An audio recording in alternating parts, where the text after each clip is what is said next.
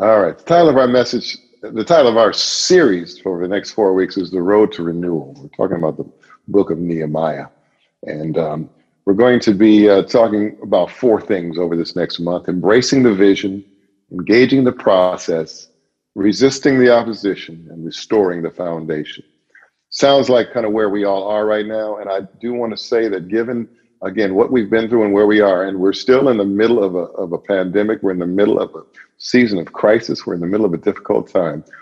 But while we encourage one another, and while we work together to support one another, and while we, you know, deal with the realities of where we are, we want to still be thinking forward in a positive way to what God is trying to do, because what ultimately happens if things are broke down and messed up now, then the idea is this, that ultimately what it's happening, at some point, God is going to bring renewal and restoration and rebuild. And so we want to get ready for that and be a part of that process. So today we want to talk about embracing the vision. But before I go any further, how about a little Bible quiz? What do you say? And Jeff will like this stuff, but I'll give you a hint. This little quiz I'm about to give you, all of these are from the they all have to do with the Old Testament. So here's first question. Who was the greatest comedian in the Bible? And that's, don't answer, I'll tell you the answer. Who was the greatest comedian in the Bible? Samson. Why? Because he brought the house down. I heard my wife laughing in the other room with the door closed. Who was the greatest male financier in the Bible? Noah. He was floating his stock while everyone else was in liquidation. Who was the greatest female financier? Pharaoh's daughter. She went down to the bank of the Nile and drew out a little profit. Who was the greatest babysitter mentioned in the Bible?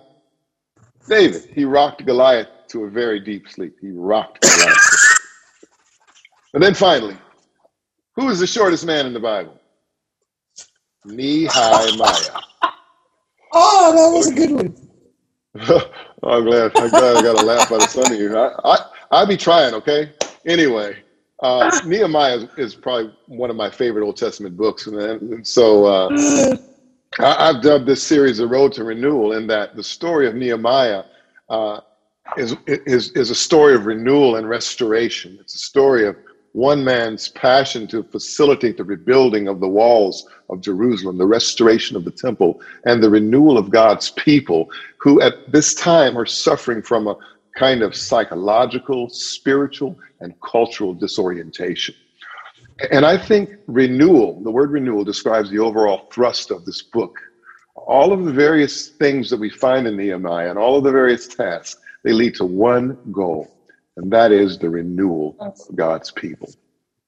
As history, the events all unfold. They take place beginning around 444 BC, which is some 2,600 years ago.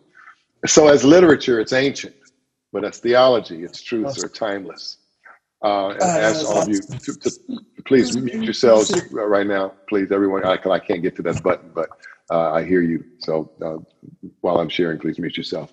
The message of this book has been and remains relevant to the people of God throughout the ages. But I think that in this moment, as we're sharing today, where we have suffered loss and brokenness in so many areas of our lives, this message is as relevant as ever. For instance, you know, we've dealt with the loss of life as we know it due to this pandemic. We are sharing and joking around this morning. We're talking about looking at TV and movies, and now it seems weird when people are unmasked and when they're just hanging out in crowds together, because we have not done that, or we're not doing that.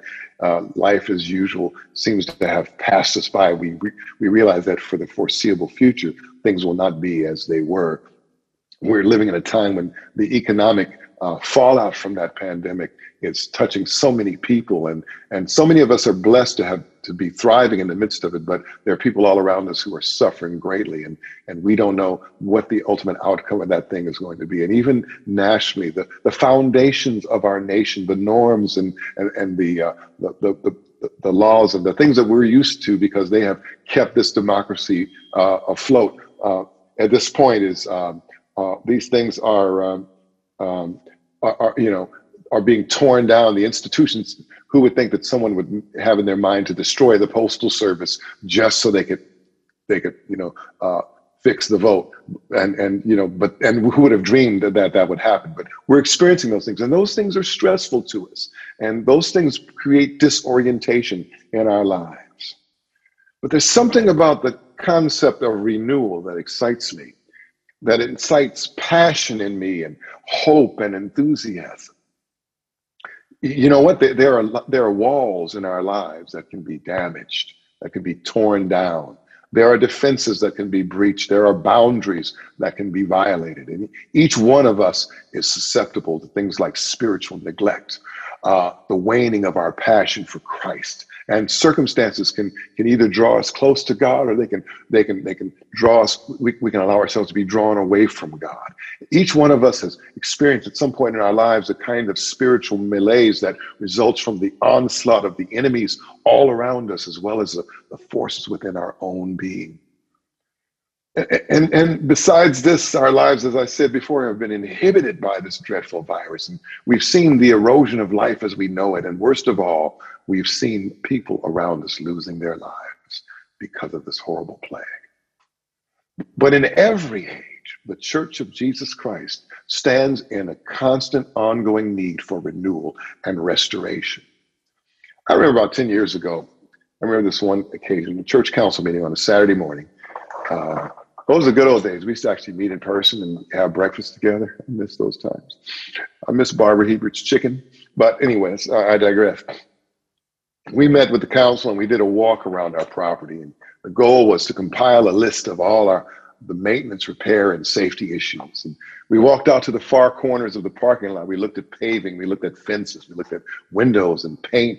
And we even looked at landscaping. And a close and deliberate examination yielded about 2 or 3 pages of concerns, things that we have all tended to overlook, but issues that at some point would have to be addressed. Some were merely aesthetic and cosmetic, although we realized that even those issues played a role in our ability to accomplish our mission. But there were safety hazards. There were things that if left unattended for too long would result in greater problems down the road. And in our lives, there are areas of wear and tear, decay, and neglect that, if left unattended, will cause us only further deterioration as time wears on. This is true physically, emotionally, and most pointedly, for the sake of our discussion today, spiritually. And I believe that our ability to experience renewal on the spiritual level is the most crucial concern of our lives in this season. Above everything else, we certainly need to be economically sound. We need to be on a solid financial foundation. Listen, folks, we need money. We need to get paid. We need to have businesses and jobs and income. We need to deal with that. We need to deal with our health, our physical well-being. But above all of that, the most crucial thing that we need to address is our spiritual lives. It's in the realm of the spirit where neglect and decay are sometimes the most subtle and insidious, but ultimately the most lethal. And so over the next few Sundays, we'll gain an overview of the book of Nehemiah, and we'll take a walk down the road to renewal as we consider those 4 elements that we talked about: embracing the vision, engaging the process, resisting the opposition, and restoring the foundation. Now, let me give you a little background. Stay with me. I know this is going to be a little heady in the beginning, because I want to give you some historical background. That'll make us good biblical expositors, and we can take the text in its context. We can understand what's being conveyed to us here. Ezra and Nehemiah are often spoken of in tandem with one another for good reason, because they originally formed one book in the Hebrew Bible, and they actually tell one story. The story of the rebuilding of the Second Temple and the rebuilding of the walls of Jerusalem by the Jews after they had been in exile. Ezra and Nehemiah form the continuation of the history that you find in 1st and 2nd Chronicles. Now, you hear people talk about the northern kingdom of Israel and the southern kingdom of Israel. The northern kingdom had been conquered by the Assyrians in 718 BC, and they never really recovered. While Judah, the southern kingdom, they had remained intact. But in 586 BC, Nebuchadnezzar II, he captures Jerusalem and carries the best and brightest of their citizens off in captivity to Babylon. Daniel is an example of Judah's finest, snatched from his homeland and forced to live under the control of the Babylonians. Psalms 137, 1-6 expresses the grief and disorientation experienced by the inhabitants of Judah, who now find themselves in a strange land. Listen to these words. By the rivers of Babylon, we sat and wept when we remembered Zion. There on the poplars, we hung our harps, for there our captors asked us for songs. Our tormentors demanded songs of joy. They said, sing us one of the songs of Zion. How can we sing the songs of the Lord while in a foreign land? If I forget you, Jerusalem, may my right hand forget its skill. May my tongue cling to the roof of my mouth if I do not remember you, if I do not consider Jerusalem my highest joy. And so it's prophesied by Jeremiah in Jeremiah, the 25th chapter. Judah's captivity spans 70 years, but by 536 BC, a man named Cyrus, the king of Persia, who has by that time conquered Babylon, he allows the Jews to begin to return home to Jerusalem. This seems like good news, and in one sense it was. But by this time, the Jews find themselves scattered, broken, demoralized, and actually many of them never return.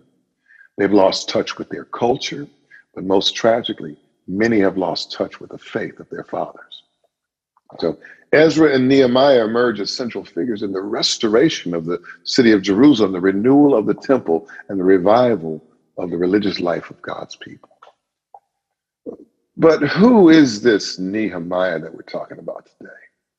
Well, he describes himself in chapter 1, verse 10, as the cupbearer to the king. That king being Artaxerxes I, the son of Xerxes, who ruled from 403 to 359 BC. And so he's known as possessing a gentle and a noble spirit. He was also surnamed the long-handed because his right hand was longer than his left. Nehemiah had ascended to the high position of a cupbearer. That's a trusted person who would serve the king's wine, and he'd be responsible to guard the king from poisoning, to sample it himself if necessary to ensure its safety. And so he's located in Persia, and what's described as the citadel of Susa, which is actually the site of the modern-day city of Shush in Iran.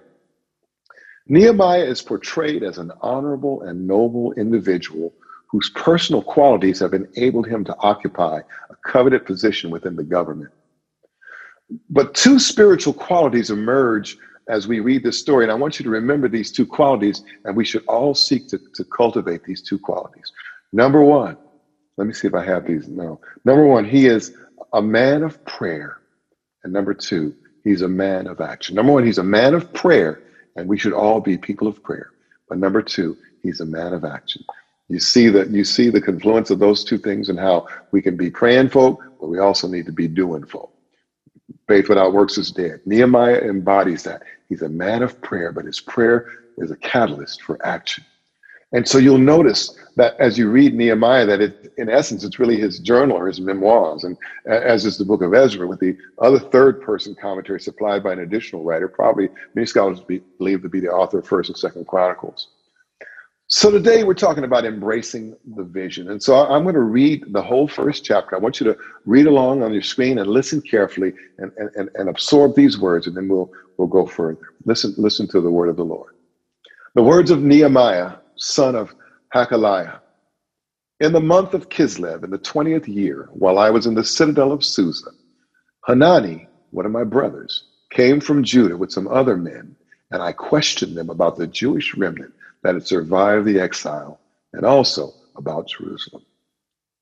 They said to me, those who survived the exile and are back in the province are in great trouble and disgrace. The wall of Jerusalem is broken down, and its gates have been burned with fire. When I heard these things, I sat down and wept. For some days I mourned and fasted and prayed before the God of heaven. Lord, the God of heaven, the great and awesome God who keeps his covenant of love with those who love him and keeps his commandments, let your ear be attentive and your eyes open to hear the prayer your servant is praying before you day and night for your servants, the people of Israel. I confess the sins we Israelites, including myself and my father's family, have committed against you. We have acted very wickedly toward you. We have not obeyed the commands, decrees, and laws you gave your servant Moses. Remember the instruction you gave your servant Moses, saying, if you are unfaithful, I will scatter you among the nations. But if you return to me and obey my commands, then even if your exiled people are at the farthest horizon, I will gather them from there and bring them to the place I have chosen as a dwelling for my name. They are your servants. For your name.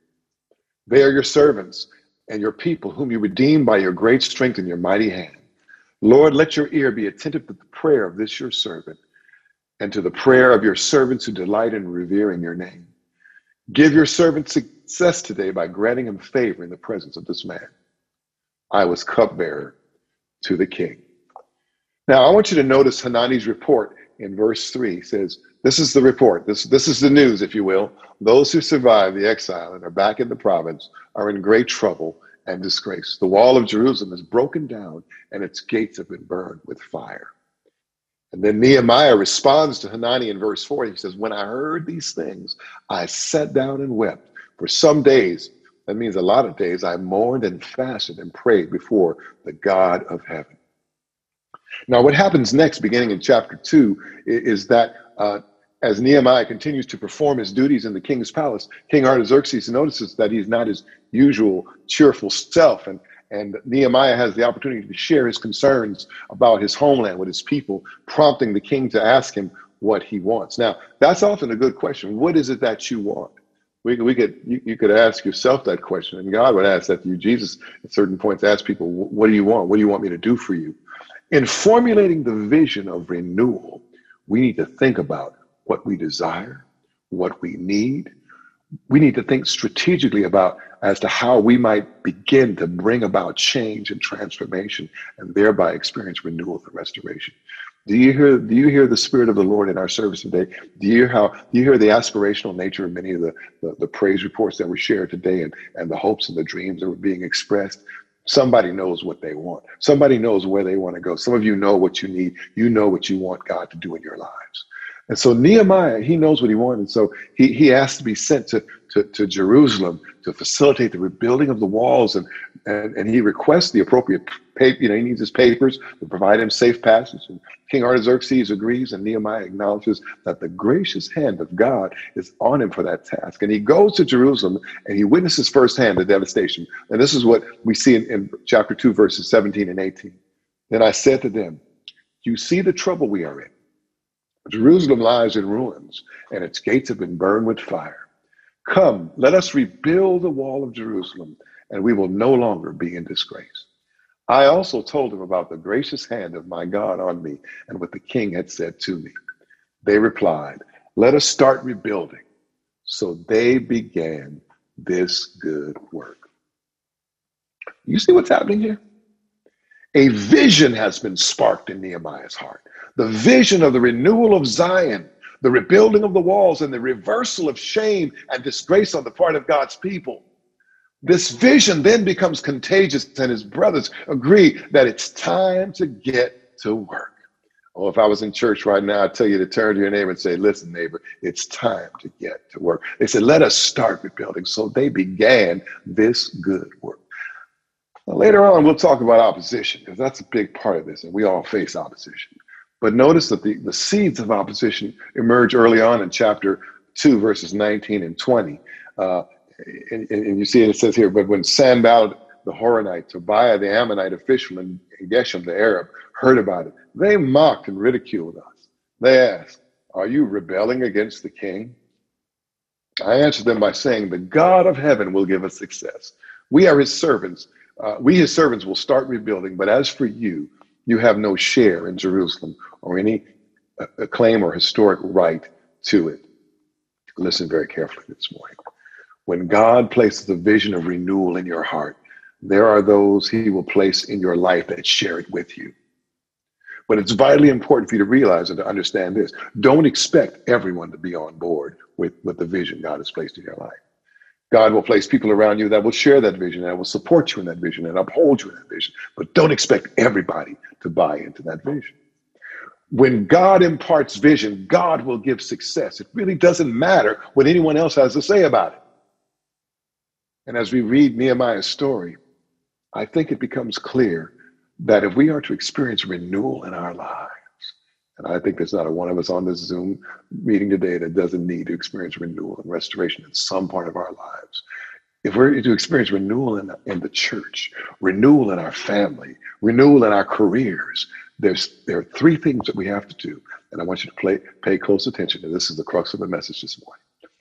And the first one is this: acknowledge where we are as we survey the extent of the devastation.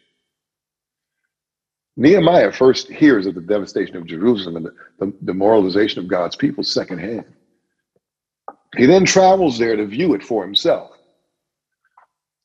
To maintain that everything is fine, to be content with the current state of affairs, the status quo, to act as if nothing is wrong, nothing has been lost, would not have only been dishonest, but it would have been unproductive and unfruitful, because it would have hindered any vision for renewal. You'll never have a vision for renewal until you admit that you need to be renewed. Many of us today are angry because there are certain powers in our nation that fail to acknowledge the severity of this COVID-19 thing, the reality of it, of this pandemic. And there are tens of thousands of people, some close to us, who have lost their lives because of that failure. And that failure has disproportionately affected people of color, the poor, and the elderly. Acknowledge where we are as we survey the extent of the devastation. Before you can fix something that's wrong, you got to admit that something's wrong. Number two, grieve the losses associated with that devastation and grieve our own failure and sinfulness. That goes back to the scripture that Harriet had shared with us, and we had mentioned from Chronicles 7:14. If my people who are called by my name will do what?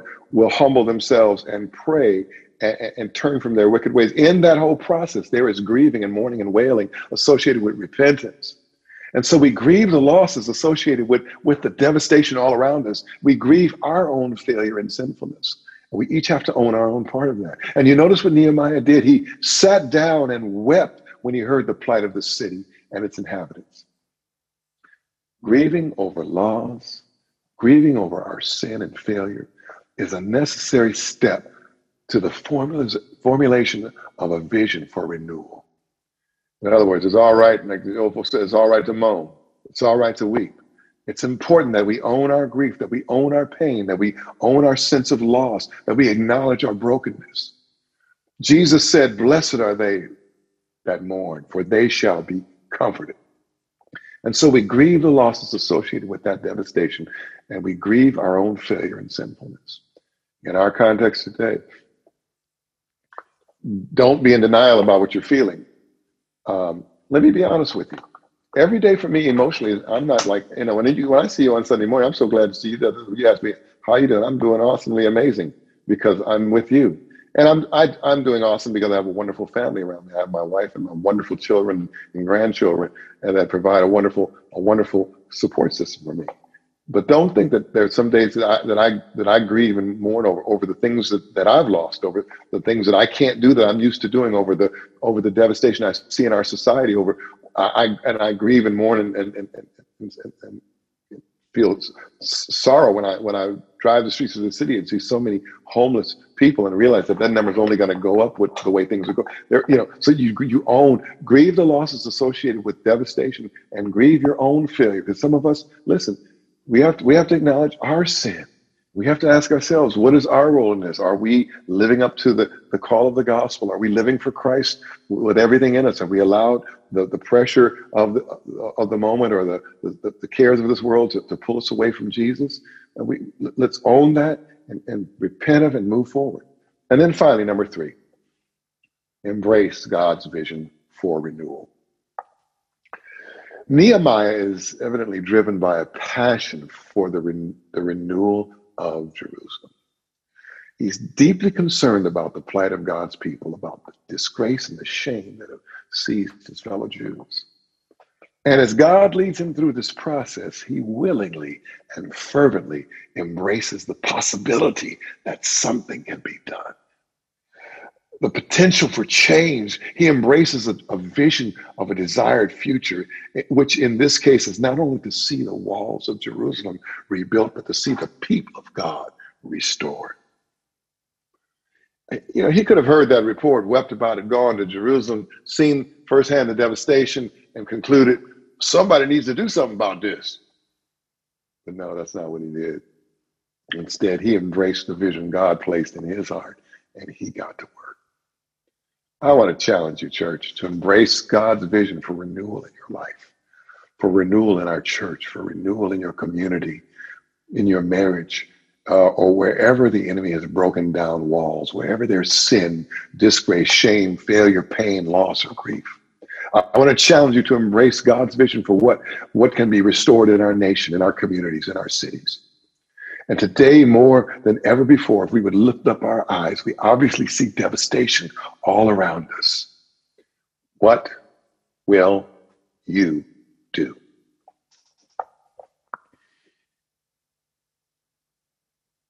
This morning, the challenge is simple.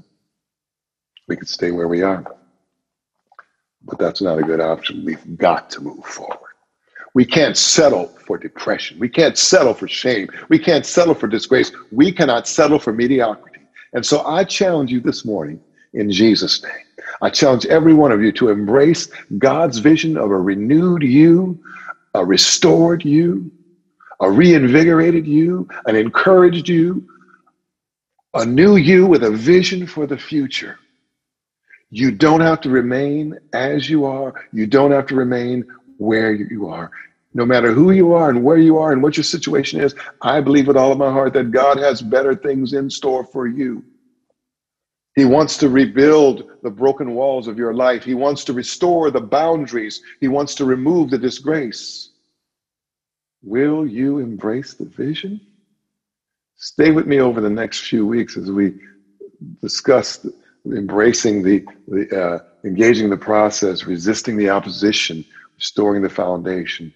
And then let's put it all together and let's move forward and expect God to do an amazing and powerful work of renewal, first of all, in our spirits, in us as individuals, in our families, in our church community, in the broader community, and even in our nation. Amen. Amen.